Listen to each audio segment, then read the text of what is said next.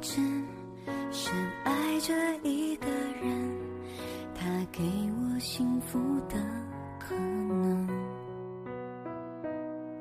我等，我问，未来何时发生，他只是给我一个吻。分享文字，分享生活。各位好，您现在收听到的依然是每周陪伴在你身边的 ShareFM 电台广播，我是主播比和。在收听节目的同时，也欢迎大家关注新浪微博比和，把你想说的话告诉我。今天是五月二十五号，五二五的谐音是我爱我。小何在这里提醒收音机前的每一位朋友，在今后的每一天，我们都要爱惜自己，爱护自己。找不到你说的以后，好眼泪花眼泪我都曾为你流。一个人如果懂得如何去爱自己，具备爱的能力，那么他才能更好地去爱别人。爱自己是一个人一生都应该学习和探索的事情。那收音机前的你们，是不是真的懂得如何爱自己呢？女孩子就是要懂得爱自己，吃对自己身体健康的食物，穿自己喜欢的衣服，累了就好好休息一下，不要太逼迫自己，给自己的心留一点空间。有一个我特别喜欢的故事，在今天的节目分享给各位。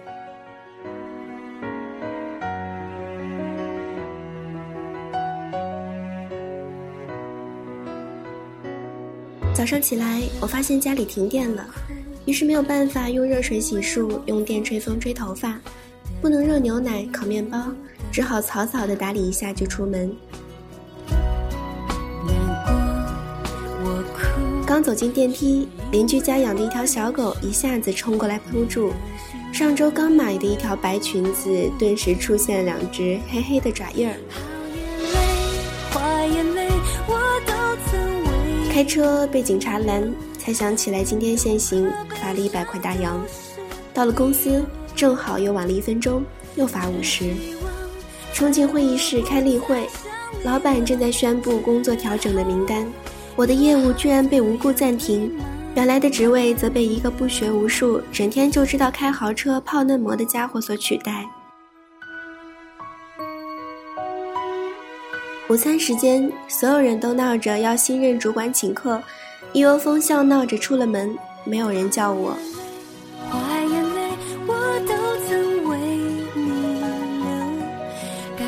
我一个人去了餐厅，刚把一口饭送进嘴里，重要客户打来电话，对方取消了金额最大的一笔订单，年底的奖金泡汤了。看着面前的午餐，我再没有半分的胃口。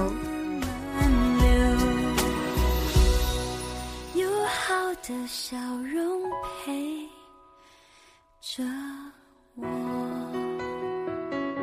刚回到公司，电话响起来，妈妈在电话那边哽咽着说，姥姥的病又重了，可能熬不过这个月了。我安慰着妈妈，丝毫不敢提及自己的工作变动，只说一定尽快回去看姥姥。放下电话，短信声响起，居然是暗恋了十年的对象发来了信息。嗨，我要结婚了。黄昏，我站在回家的路边等着打车，可每位司机听到我要去的地点都拒载。无奈，我踩着高跟鞋，拎着沉重的电脑包，往家的方向走去。脚很快磨出了血泡，实在走不动了，太疼了。我蹲下来，缓缓地揉着伤口。夜色朦胧，头顶的月亮冷冷地俯瞰大地，仿佛无声地提醒，家里还是一片黑暗。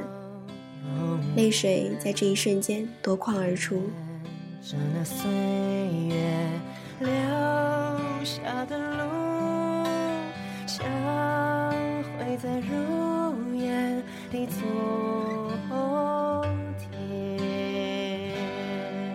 看起来我们的生活充满了悲伤，拼尽全力的会急转直下，刻骨铭心的会草草结局，而飞蛾扑火的则会灰飞烟灭。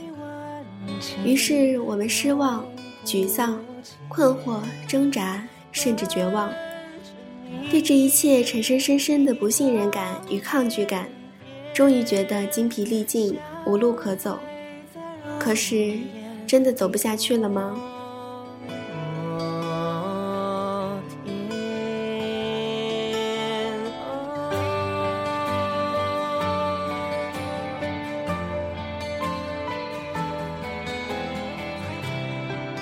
我站起来，擦干眼泪，摇晃着继续往前走，直到下一个路口，有一辆车终于停下来。报了地址，司机和气地说：“这么巧，我们住在同一个小区。看小姑娘你走得这么辛苦，我正好收工，免费送你回家吧。”我连声道谢地上了车，电话响起，客户在另一端说，虽然订单取消，可是我的敬业态度让他觉得十分感动。不知道我对新的工作岗位是不是感兴趣？如果愿意跳槽到他们公司，薪水会涨一倍，职务也会提升。他说，其实我等你辞职已经等了好久。我惊喜地说着谢谢，心情豁然开朗起来。于是顺手给暗恋对象回了一个短信，说祝你幸福。手机屏幕闪亮，是他发来的回复。今天我和阿姨通了电话，我们这一周一起回家看姥姥吧。我惊疑地问道，为什么你要陪我回家看姥姥？他发来一个笑脸说，如果不是想让姥姥开心，我不会把求婚提前这么久的。我不敢置信地望着那一行话，张大了嘴巴，手足无措。他像是知道我的心事，又发，我都知道，我喜欢你。我眼圈一下子又红了，心里轰隆隆地炸开了几朵烟花。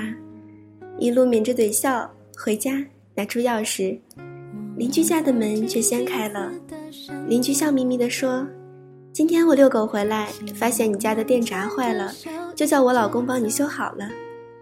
在我的身后，那只小狗探出头来，汪汪两声，欢快地摇着尾巴。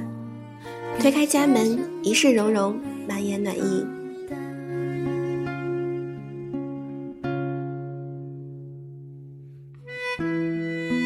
故事到这里就结束了。收音机前的你，是不是也悟出了什么呢？是的，所有的故事都会有一个答案。所有的答案都未必会按照事情最初的样子发展下去，重要的是在最终答案到来之前，你是否能够耐得住性子，守得稳初心，等得到转角的光明。放宽心，坚持住，一切都是最好的安排。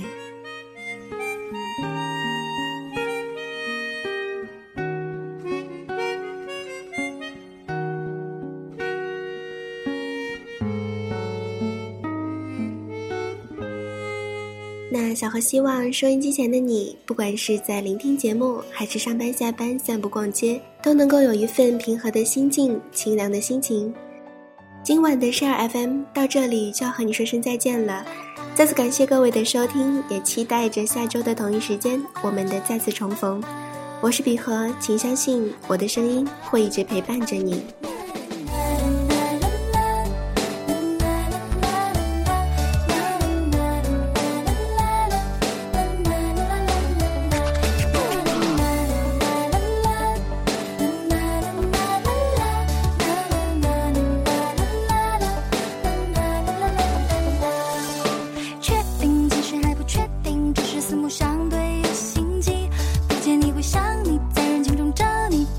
假装不看你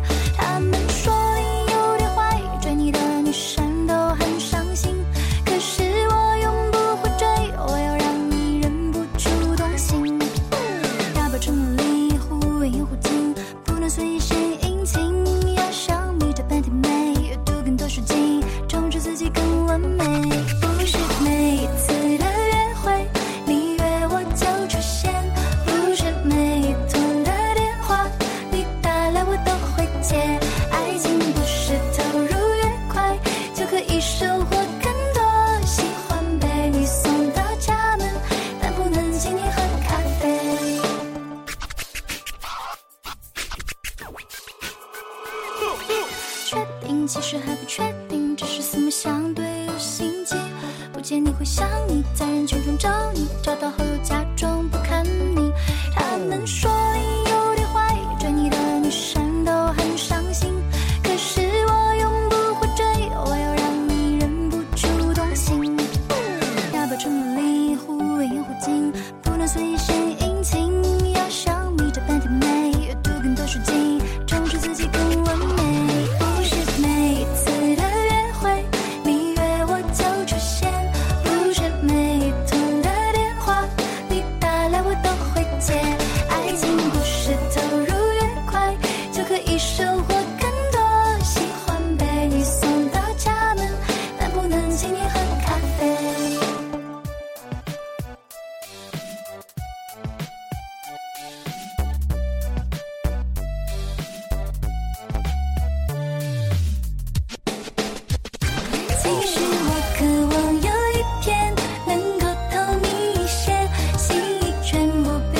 知道